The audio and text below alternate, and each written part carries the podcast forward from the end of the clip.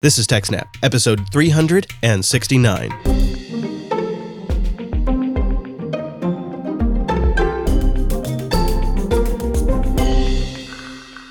Welcome to TechSnap, Jupiter Broadcasting's weekly systems network and administration podcast. We recorded this episode on May 22nd, 2018. It's brought to you by our three great sponsors, DigitalOcean, Ting, and IX Systems. I'll tell you more as this show goes on. My name is Chris, and joining me every single week is my co-host, the admin, the engineer, and the presenter, Mr. Payne, Mr. Wes Payne. Hello, Wes. Hello, Chris. Hello, sir. We have a traditional security-focused episode of the TechSnap program for everyone today, from new variants of Spectre to getting root access on a Linux box over the network. But let's start with what researchers have found in Electron, a flaw in the software framework that's been in use for the past half-decade for building tons of popular desktop applications. Yeah, absolutely. It really is popular. I'm probably running, 6 Electron apps right now. And it's popular because it allows developers to easily port web-based apps, just written in standard JavaScript, HTML, CSS, and run it on the desktop with the minimal amount of work. And obviously, as we're all pretty lazy, that's great. It works by wrapping a custom API around the Node.js server-side JavaScript engine. Now, when building Electron-based apps, developers have the options of using a more limited environment by using mostly just the Electron API, or tapping into the more full-featured Node API. Because the Node project is a more mature project, Node's APIs and built-in modules provide a deeper integration with the underlying operating system and allow the developer and the application access to a ton of additional operating system features. The Electron team was aware of this problem and created a mechanism that prevents attacks on Electron-based apps that tap into these APIs to try to harm the underlying OS. For apps that just want to run HTML and JavaScript code on the desktop, simple apps where you really don't want to have security risks, there is a flag. Node integration, once you set it to false, which is turned on by default, access to the Node APIs and modules is disabled. Unfortunately, as is often the case, the real story is a little more complicated. Electron-based apps work with a web preferences config file.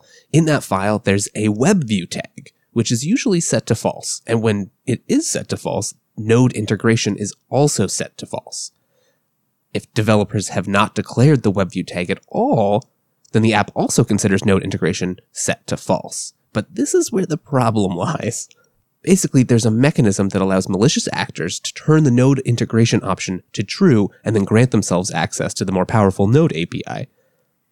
If developers of an Electron-based app have not specifically declared the WebView tag, inside the web preferences config file, an attacker can use any of the mundane cross-site scripting attacks that we've talked about here on TechSnap inside an Electron app to create a new WebView component window where they control the settings, and then they have full control to change the WebView tag and therefore change the Node integration tag. Holy smokes, that's a huge range of potential vulnerabilities. Yeah, exactly. Now, remind you, Electron-based apps are packaged HTML and JavaScript code, so finding that cross-site scripting attack probably isn't as hard as it sounds, as we see that happens all the time on the web. The researcher at Trustwave, Brendan Scarvell, published a proof-of-concept attack that can exploit any cross-site scripting flaw. So once you found those, and then once you have one of those, use his proof-of-concept, extend your access to the underlying OS, and get full access to the Node API. And it affects basically any vulnerable version of Electron, which is something like less than 1.7.13 or 1.8.4 or 2 beta 3. It's not quite clear. Oh, really? So it could be a decent range, which means there's probably plenty of Electron apps in production still that have this vulnerability. Yes.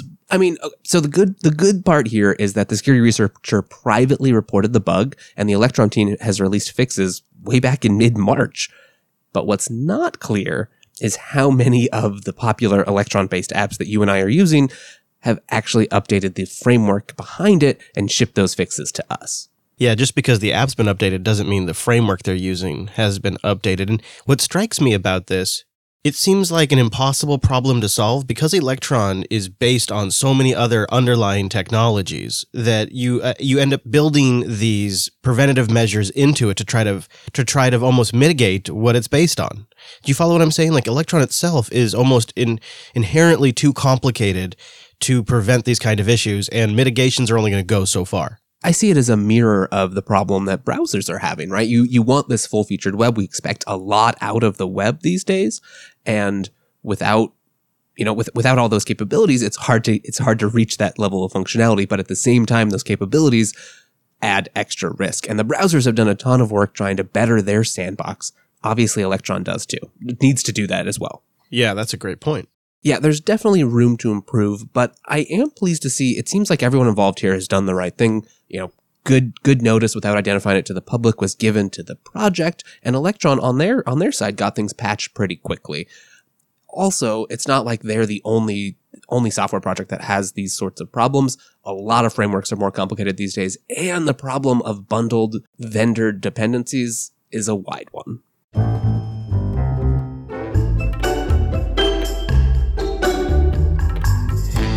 The universal plug-and-play networking protocol has always been a friend to security researchers because they could use it to abuse networks. Well, this week, they have another reason to love it. The InfoSec community has discovered a way to assist denial-of-service attacks using universal plug-and-play. Yeah, that's right. And if you're not already familiar with UPnP, boy, I envy you. Basically, it's a convenient way created by a consortium to let gadgets, to let devices on your network find each other, and the key part here, if necessary, modify your router to allow the device access from outside your network. This is used a lot if, let's say, you're running a Plex server or you've got an Xbox on your network, and that will dynamically forward ports on your router to the device so that you can, get through NAT, that sort of thing. Obviously, there's a big risk there. Super convenient, but not surprising that there's a big risk with something that automatically adjusts your networking equipment. We've covered a ton of stories in the past on TechSnap about universal plug-and-play and using it to abuse your network. Yeah, exactly. And it's commonly a feature that most people don't even know. It's enabled on the router firmware. You don't have to set up anything. Of course, that's a nice experience for the end user, but not so secure. And this is just another example. In this proof of concept, distributed denial of service attack, Imperva researchers have devised a way to exploit UPnP to bypass its mitigations and carrying out just huge amplification attacks. Now, this proof of concept in particular stems from their analysis of reflection-based DDoS attacks back in 2017 that exploited varying protocols to magnify their impact. For example, the network time protocol amplification-based DDoS attacks, which represented almost a third of assaults that they've been tracking. There have also been other ones that we've talked about here. Reflection-based amplification using the domain name system has been super popular of late, as well as the Simple Service Discovery Protocol, or SSDP, which also are well represented in their data set. Now, to big players in these spaces, mitigating against these attacks has become kind of routine. The researchers point out that blocking all packets with source port 53 is considered a tried and true method for mitigating DNS amplification attacks. That's why they became intrigued by an unconventional SSDP amplification attack that they spotted in April. We noticed that a certain percentage of SSDP payloads, sometimes as much as 12%, were arriving from an unexpected source port and not UDP 1900. SSDP is a protocol that UPnP devices use to share data using UDP. Now, the researchers tried to reproduce the attack, and they were able to devise a novel UPnP integrated attack method that could be used to obfuscate source port information for any type of amplification payload, including SSDP, DNS, or NTP attacks. Oh, that's nice. Right? How convenient.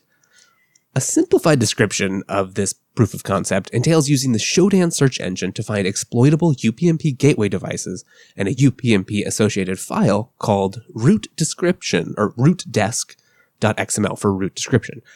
Now, cataloged in this XML file are basically all of the available UPnP devices and services available on that network. Once an attacker has identified that file, they can use it to determine actions that the device will accept remotely. In their proof of concept, one of these actions is add port mapping, a command that can be used to configure port forwarding rules. So using this scheme within the file, you basically send a SOAP request, which can be specially crafted to create a forwarding rule that reroutes all UDP packets sent to port 1337 to an external DNS server. Holy smoke. So there's a whole range of gateway devices with universal plug-and-play turned on where you can get this root description.xml file, which is like the map of all of the devices that have universal plug-and-play support. This is a thing that exists? Yes, it is. Good old Shodan. Of course they have an index of it. Yeah, and then, you know, and then you're just able to add these rules, and since routers, you know, they're routers, they have a lot of this rewriting functionality built right into them, and so suddenly you've turned this person's network from innocent to suddenly rewriting a whole bunch of traffic that they sent legitimately, and then attacking and then amplifying from various DNS or NTP servers on the internet. So what that really means when you're thinking of mitigations is that the source, IP, and port information is just no longer a reliable source of filtering. Like, you can't filter based on that information because it could be completely spoofed. Yeah, exactly. So it's just, there's just less things to key on, and it makes it more difficult to determine legitimate traffic from attack traffic. I think you briefly mentioned it in there, but back in March, GitHub suffered that massive DDoS attack that measured 1.3 terabits of sustained traffic for 8 minutes. That was an attack where the attackers used a memcache D amplification technique, and at the time, we said we're going to see a lot more of these. And the reason is pretty straightforward. It's economical. Not only is it great to hide your source and it's confusing to filter for the admins, but it's extremely economical because you're not using your own resources or your own bandwidth. So you just have all of these reasons for this type of attack to just kind of explode. And universal plug and play is going to make this even easier. I hate to say it because I know it's very convenient, especially on a home network. But the advice of the day here might be you really have to disable universal plug and play. What do you think, Wes? No, I agree. There really do need to be more secure controls or more thought put into this. Now, obviously, it's super convenient, and there's some part of me is sympathetic to, you know, just the layman who doesn't really understand ports, who doesn't understand anything about firewalls or NAT, and just wants to, you know, play their video games with their friends. That's tricky. But maybe with some more standardization, maybe with some, you know, some standard UI, standard API, standard tooling integrated into operating systems, but with security in mind, we can mitigate this. If you're listening to this program, that's probably not you, so just turn it off. Forward the ports yourself. It's not that hard. do.co/snap. Build better applications faster with industry-leading performance and predictable costs at DigitalOcean. That's do.co/snap. When you go there with a new account and sign up, you'll get a $100 credit. Now, you can kick the tires for quite a while with $100. It'll last for 60 days, and my favorite rig is 3 cents an hour, to give you an idea of how far that's going to get you. They have incredibly fast infrastructure. Every system uses SSDs. 40 gigabit connections coming into the hypervisor. Very carefully chosen data centers all over the world. And you can build a lot in 60 days. You can get systems spun up in less than 55 seconds. They have all kinds of droplet types, from standard CPU systems to CPU-optimized systems with big, fast CPUs, or my new favorite, the systems where you can mix and match your resources. The flexible droplet, $15 a month. You pick and choose what's best for your system. They have an interface that's very straightforward. The dashboard itself is great, and they have an API that's clear and well-documented, and tons of good applications are built around. Deploy an entire stack of applications or just the base rig. You can get started in less than a minute. Just go to do.co/snap. Well, if you're a user of Signal's desktop application, you may have noticed a couple of updates recently. That's because there's been some severe code injection vulnerabilities. Yeah, that's right. This time around, they've discovered an attack that allows attackers to inject malicious code into a Signal desktop app just by sending you a message. No user interaction required.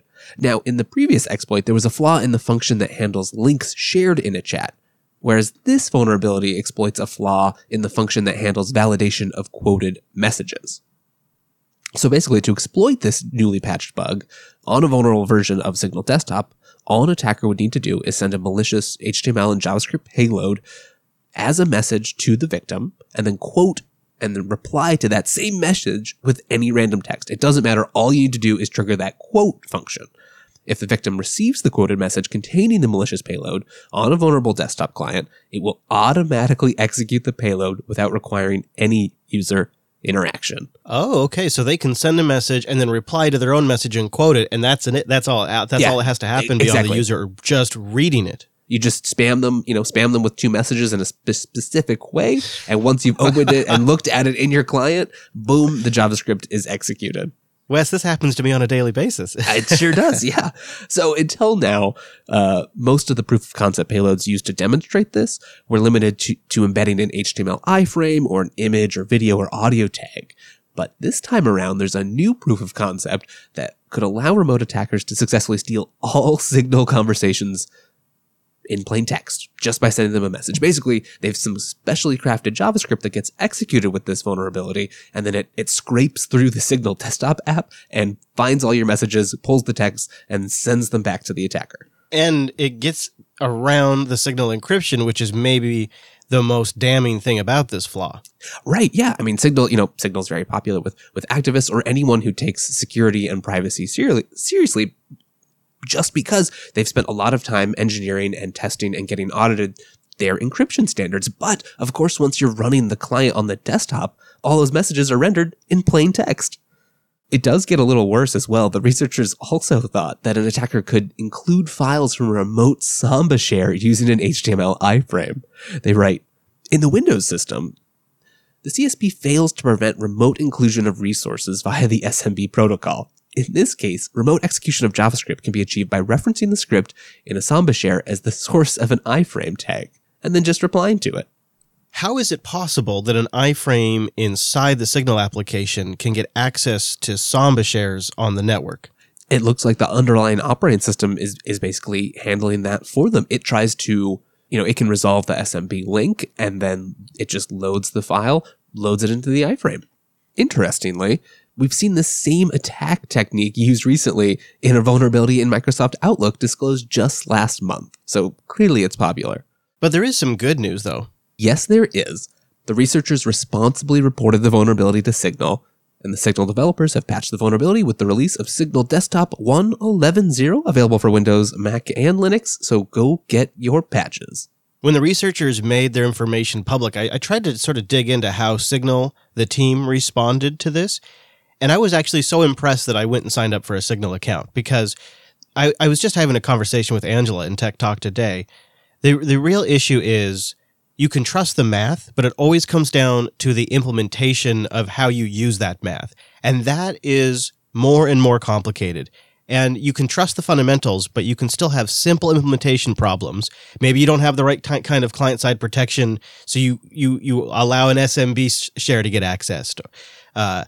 These kinds of things are common. We just talked about issues with Electron applications as well. So you're going to have issues with these really complicated desktop applications and mobile applications. But if the protocol is sound and the team responds to these security issues in a responsible and fast way, that's sort of the best you can hope for right now. I know that sounds a little bleak, but I think it's the reality. Is technology is extremely complicated, software is hard, and it's really about the follow-up. And that's where Signal impressed me this week. Yeah, absolutely. And at the end of the day, yeah, you can prove the math correct, but there's going to be a team running these services and responsible for the updates. So you need some levels of trust, especially with important encrypted applications like Signal. Red Hat's recently patched a pretty significant vulnerability that affects the DHCP client packages that shipped with Red Hat Enterprise Linux 6 and 7. A successful exploit could even give an attacker root access and full control over certain enterprise endpoints. According to an alert issued Wednesday from the U.S. Computer Emergency Response Team, the critically rated flaw, first reported by a Google researcher by the name of Felix Wilhelm, could allow attackers to use maliciously crafted DHCP server responses to execute arbitrary commands on target systems as the root user over the local network, if those systems use Network Manager and are configured to use DHCP. The attack takes advantage of the way the DHCP protocol is used to dynamically assign IP addresses to computers, i.e. the fact that the endpoint clients essentially broadcast out a query over the local network to obtain an address from the DHCP server. When a computer connects to the network, it basically says, hey, I need to know my IP address, and then it expects to receive a response from the DHCP server containing the IP address it's to use on that network. That answer could contain a malicious reply from the server so that the system gets back not just the IP address, but also a malicious payload. This vulnerability could allow that payload to execute as the root user so that the attacker could have essentially full control over the targeted system. Now, of course, the DHCP responses often contain a whole number of various DHCP options, and in this case, it's a vulnerability in a script that's run every time Network Manager receives a DHCP response. There's a vulnerability in that shell script, which then allows certain payloads to execute as shell script as root. So this is why it's specific to Red Hat systems, is because it's in their shell script implementation. Yeah, exactly. You can find it under Etsy Network Manager, dispatcher.d11-dh client on RHEL 7, at least. There's a couple different names depending on if you're running RHEL 7 or 6 or Fedora. You can go check the show notes to find all of Red Hat's details about that. Christopher Robinson, manager at Red Hat's product security assurance team, said that a possible scenario would be that an attacker could open a reverse remote terminal, allowing them to have pretty much full control of the machine they're attacking. I was trying to speculate how to do this remotely, how to take advantage of this, because, you know, being a DHCP server on the LAN is a pretty hard thing to pull off, but they came up with it. It's that reverse terminal.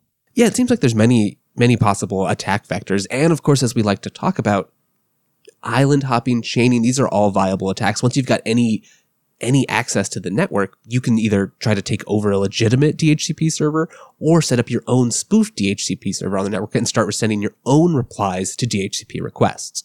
There's also the issue that DHCP is used all over the place, and users are way more commonly attaching themselves to different networks. You go into Starbucks, you're attaching to their Wi-Fi. Someone else could be running a DHCP server on that network, and if your computer happens to receive their malicious response before the legitimate response, game over. I actually prefer to run my servers on DHCP too. I know that probably sounds weird to a lot of the folks in the audience, but even now today at Jupiter Broadcasting, when we set up gear, I have everything set to DHCP, and then I statically assign the addresses in the DHCP server to certain hardware.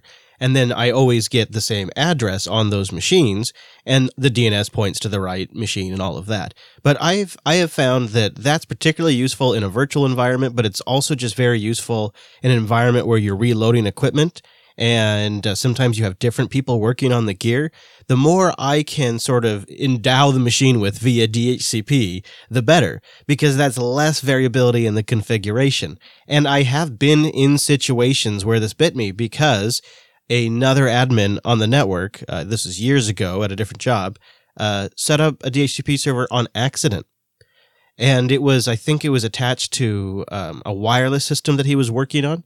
And the way DHCP works is it's just kind of whoever responds the fastest. And in this particular case, a few machines, for whatever reason, were getting responses faster from his DHCP server. And that did mess stuff up. So I have been in situations where a rogue DHCP server comes online, and then you have to track that sucker down. Right. I mean, it can really cause havoc on the network.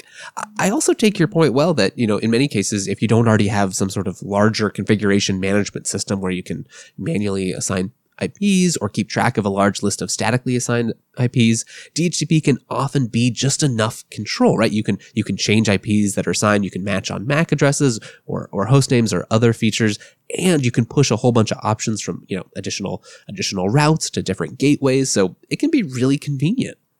You can find patches for Red Hat Enterprise Linux 6 and 7 in them show notes, and stay tuned, the Fedora and CentOS project will soon have their own patches released as well. techsnap.system/369.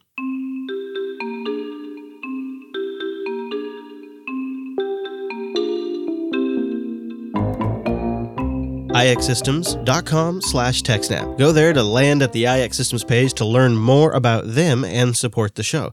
IX is a leader in implementing open source software technology on hardware that is incredibly well priced, great performance, and backed by an incredible company. That's IX Systems. And they just recently went to the Boise Technology Show, and they have a recap up on their blog. Now, every year, Fisher Technology, which is an Idaho TV channel, they also have a presence here in Seattle, no relation to me, but they hold a one-day technology show, and IX Systems went there, and they were the platinum sponsor. Platinum.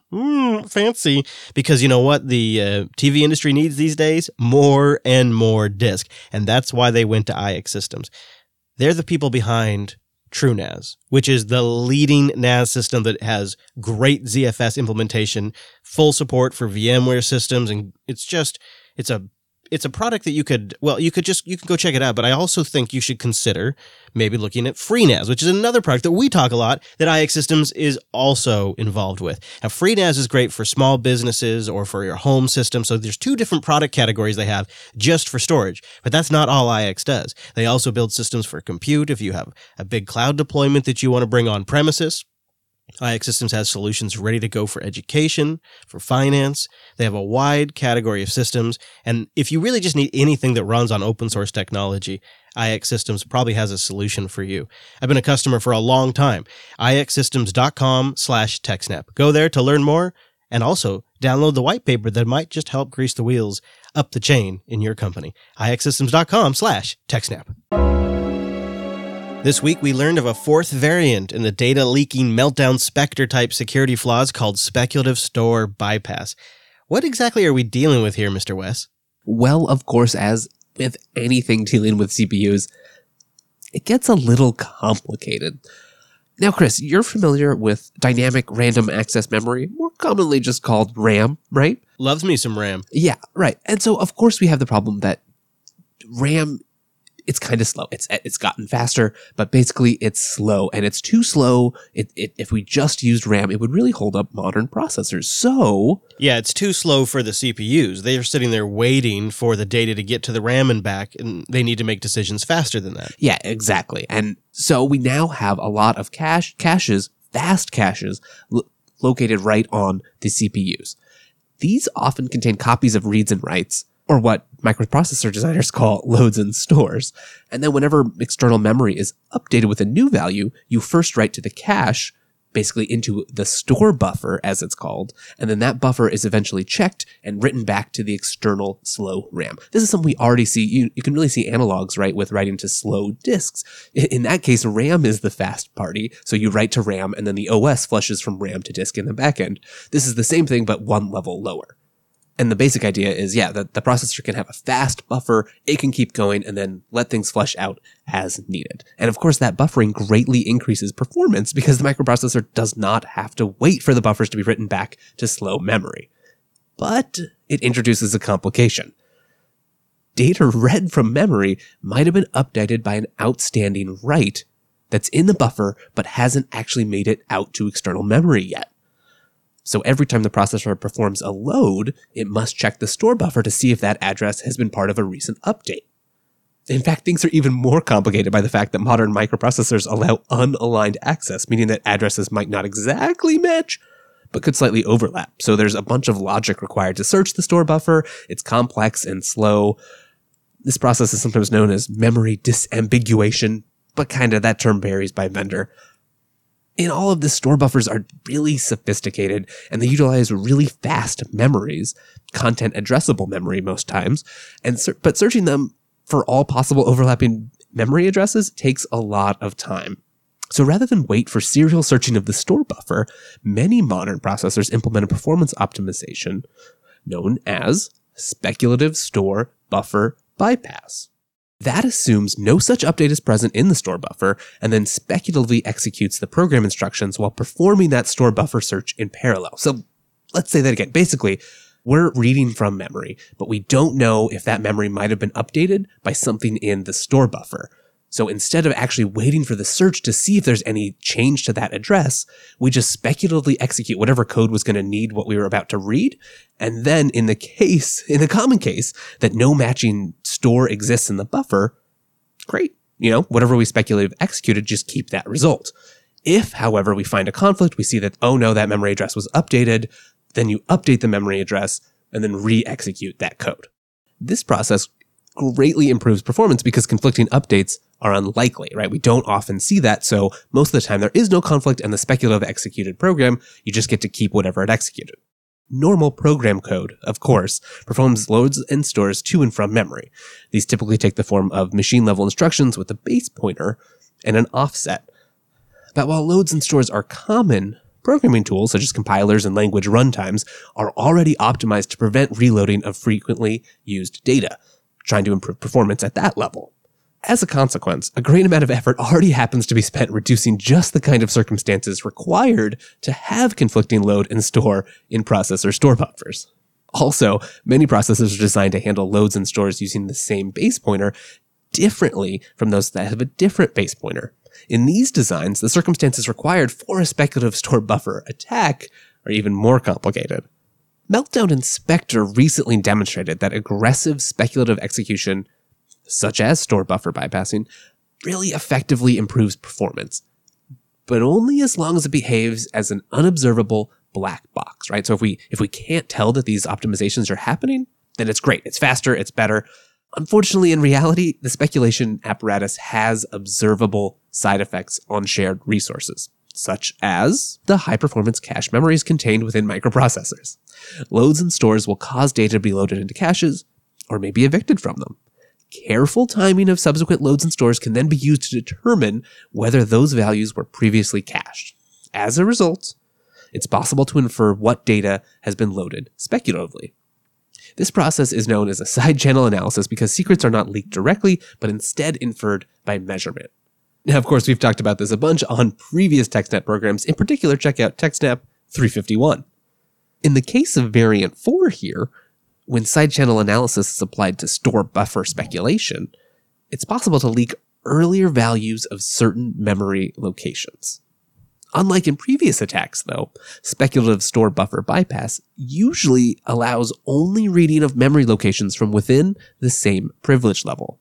So it would allow a kernel to attack itself or an application to read memory to which it already has legitimate access, but not go from user space to kernel space. So in that sense, it's a little better than some of the other variants.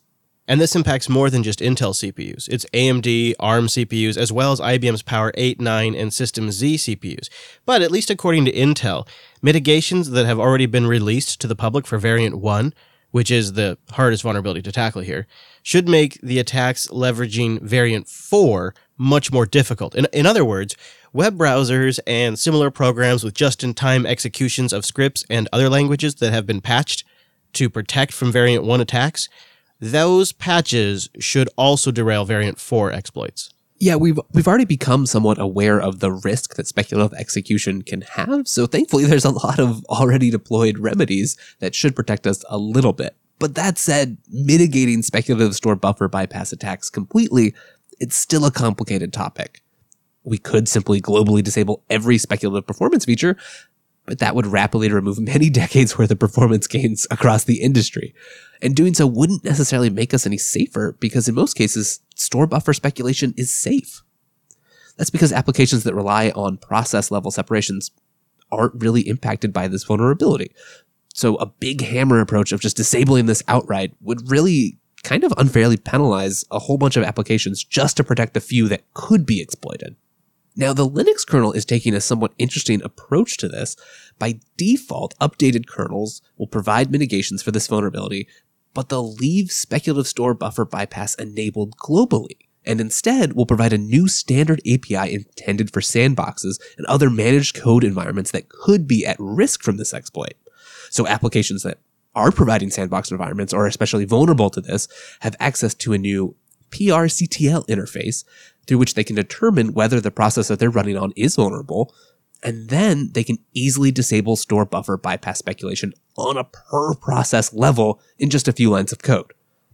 When such a per-process level mitigation is applied at runtime, it will apply to all further processes and threads created by an application while it continues to run. So the kernel here is helping out and saying, oh, you flipped a bit. You said, I'm unsafe. I'm running a sandbox. I'm running something that could be exploited by this. Keep me and my children safe. Thanks a lot, Colonel. This is a really interesting feature. Now, it does, like you say, require that developers modify their application to sort of take advantage of this secure computing framework. But the applications can essentially say, hey, put some limits on me because I am an important application that's doing something that's very data sensitive. So I'm going to request that you actually do limit my capabilities, but the rest of the system applications that can take advantage of speculative execution features are left with their original performance. Yeah, and thankfully, a lot of those applications are things like browsers or common programming language runtimes or environments. So hopefully we'll see those used pretty widely. Now, of course, there's going to be a lot of, other small ramifications, niche programs that aren't going to see these updates in a timely manner. But it is worth noting that really, so far as of today, we haven't seen any malware really in the wild that's been actively attacking really any of the Spectre and Meltdown holes in today's chips, let alone this latest variant. That may be because mitigations are widely installed, or just because these aren't necessarily always the easiest exploits to attack. That said, as we've predicted, and as many have said, this is, especially Spectre, this is a class of vulnerability, a class of issue with modern processor design. So I imagine even with V4, there's going to be a couple more versions to come before this story ends. And more firmware updates. Intel and others will issue new microcode updates and software tweaks to fully counter, as best they can, this new variant.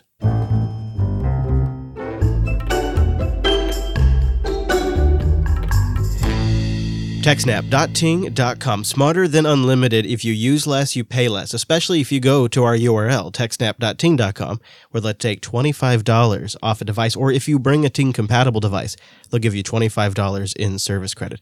Ting's average bill per phone is $23 a month. It's $6 for your line, and then just your usage on top of that. And that usually works out to be about $23 per month. There's no contracts. There's no agreements. They have nationwide coverage, CDMA and GSM. And you just pay for what you use. You're in control. You can always see your usage. You can set limits. You can turn devices on and off. It's all available at the Ting control panel. Start by going to techsnap.ting.com and then take a look at some of their devices. If you go to our URL, they'll take some money off a device, like $25, and you could potentially walk out of there with a pretty great device if you want something new. I might turn your attention to the multi-network Motorola Moto G5S Plus. The G5S Plus is a pretty nice device. It's got CDMA and GSM support, so you can choose whichever network is best for you in your area. It supports turbocharging. In 15 minutes, you get up to 6 hours of power, and you can go up to 128 gigabytes with an SD card in there. And it's got a pretty nice screen, a 401 ppi screen with Gorilla Glass 3. It's 5.5 inches on that sucker. And it's an all-metal design with Android 7.1 and an Android 8.0 update coming soon. And Motorola is actually pretty good about that kind of stuff. It's a really nice phone. And if you go to techsnap.ting.com, you can get it for $254. No contract, no agreements, no fees like that. You could just get a phone. You just use it when you use it and pay for it when you use it. It's really simple. For $254, you can have a great phone. techsnap.ting.com.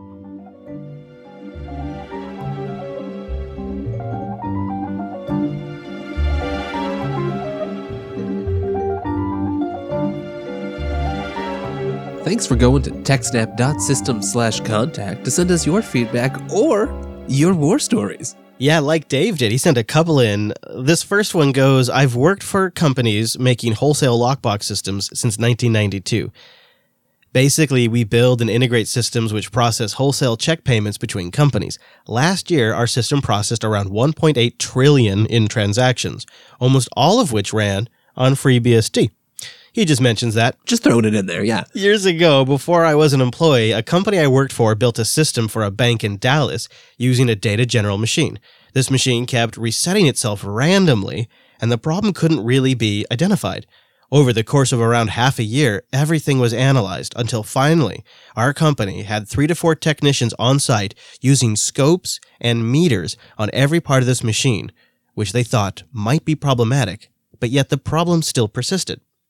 Finally, partially out of frustration or perhaps desperation, they built a physical cage around this machine to prevent any access, intentional or incidental. Soon after they were called in because the machine was down again. It hadn't reset, it was just powered off.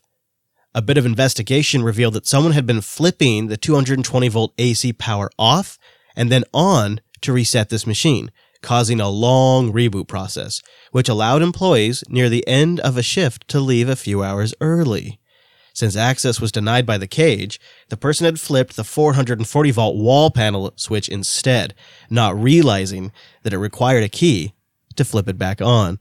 A quick check of their records revealed that the problem hadn't happened when a certain floor supervisor was on vacation, so they narrowed the problem down to him, and I believe he was let go. Just one of the many head shakers I've heard from folks who were there at the time. Yeah, I think that's a good case in point why you want to be friends with IT so that they're on your side. Also, it shows you how companies can have these massive disconnects. So IT is going through weeks, perhaps months, bringing people in with meters, building cages, obvious angst is happening in the IT department, and yet this floor manager is completely unaware that they're even trying to narrow it down, because if they were, they wouldn't have gotten caught. They would have stopped. And so the two hands in this company just had no idea what they were doing, which is also a funny subtext there. But Dave has another one. Do you want to take it? Oh, yeah. Howdy. Another story sort of related to the first. Years ago, a server on site would reboot itself on Friday afternoons a few hours before the end of the shift. This would set off a time-consuming disk space check. Oh boy, I know that one. And people would be sent home early. Surreptitious video was set up to watch whatever was going on and caught a lady going into a drawer of her desk, taking out a huge screwdriver, walking over to the server, and rattling the screwdriver around inside the power supply area until something shorted and reset the server. As the story goes, she wasn't fired, for whatever reason. And of course, these days, she'd have ZFS, and it's a mission of FSIC, or the equivalent, so it wouldn't be a huge deal. I wouldn't have tried such a stunt myself, for fear of being electrocuted. That's the first thing I thought is, how are you not getting electrocuted, and how desperate are you to get out of there that you would do that? I mean, a sunny Friday afternoon, personal safety be damned. I'm noticing the theme there too. Like, people just want to go. Egon writes into the show, and he writes usually to Coder Radio. So apparently Egon's cheating on Coder Radio. Oh, hey, we're happy to have you, Egon. We certainly are. He says, but my trade is being a system administrator by day, even though I typically listen to Coder Radio. And it's a company that delivers and runs complex systems for international customers. A few years ago, I took mislabeling to the next level and into the 21st century. The ESXi infrastructure in our company is a shared one among other departments and teams. If you need something, you simply order it and build internally at the end of the month. But as it inevitably goes when something is virtualized, soon a long list of VMs and virtual networks were on the bill for each month. But one time, the single biggest amount of my bill belonged to a VM with a very cryptic name. I had no idea what this machine was good for. After asking my teammates if anyone had any ideas what this machine does, I decided to have this one deleted. A few weeks later, I heard a colleague tell the story that one of his machines he used to give customers access to our demo systems had just mysteriously disappeared. It turned out that the machine was badly labeled and assigned to the wrong cost center for years. I'm not 100% sure if I ever confessed there and then, but I have since campaigned for clear, consistent labeling of all virtual infrastructure. Love the show and the new format. Regards, Egon. A lesson that was learned, I think, Wes. Absolutely. Thankfully, usually when you have virtualized infrastructure, you have some sort of metadata. You can have a tag or a name or a label. It gets even worse when you're bare metal and suddenly there's just an IP on the network or a MAC on the switch, and you just have to guess and hope, and maybe it's up, and who knows what it is or how long it's been there. I had a labeling mishap in an Active Directory system where I actually thought I had a pretty good naming system until all of a sudden we wanted to merge with another company that had an Active Directory that sort of had conflicting stuff, and it just didn't work. Like, the whole structure didn't work out anymore. And I remember sitting there going, why did I do this? Why did I do this? So you can sometimes think that something works really well, and then your situation changes, and you just kind of have to roll with the punches. But as long as you learn from it like Egon did, I guess that's at least the silver lining. Egon, thanks for sending that in. Dave, thanks for sending yours in. He sent another one in that I read and snickered to myself, but I love these war stories and your questions. Keep them coming. TechSnap.systems/contact. That brings us to the end of today's program. You can find links to everything we've talked about at TechSnap.systems/369. And a public service announcement, one half of the TechSnap program is going down to Texas. I am leaving this coming weekend, and so that may also impact a little bit when we record or when it gets released, I should say, and both those things could be impacted by travel, but we do plan to keep the show going on the road. We're testing and experimenting with that right now in this very episode, and I'll be down in Texas for a few weeks. So if you're in the area, like coming and going, just check my rover, jupiterbroadcasting.com/rover. I got the tracker there. Maybe we can meet up at some point, talk some shop, tell me some more stories in person. That'd be pretty cool. But Wes, where can people get more of you in between episodes? They can find me at Wes Payne or on that glorious Linux Unplugged program.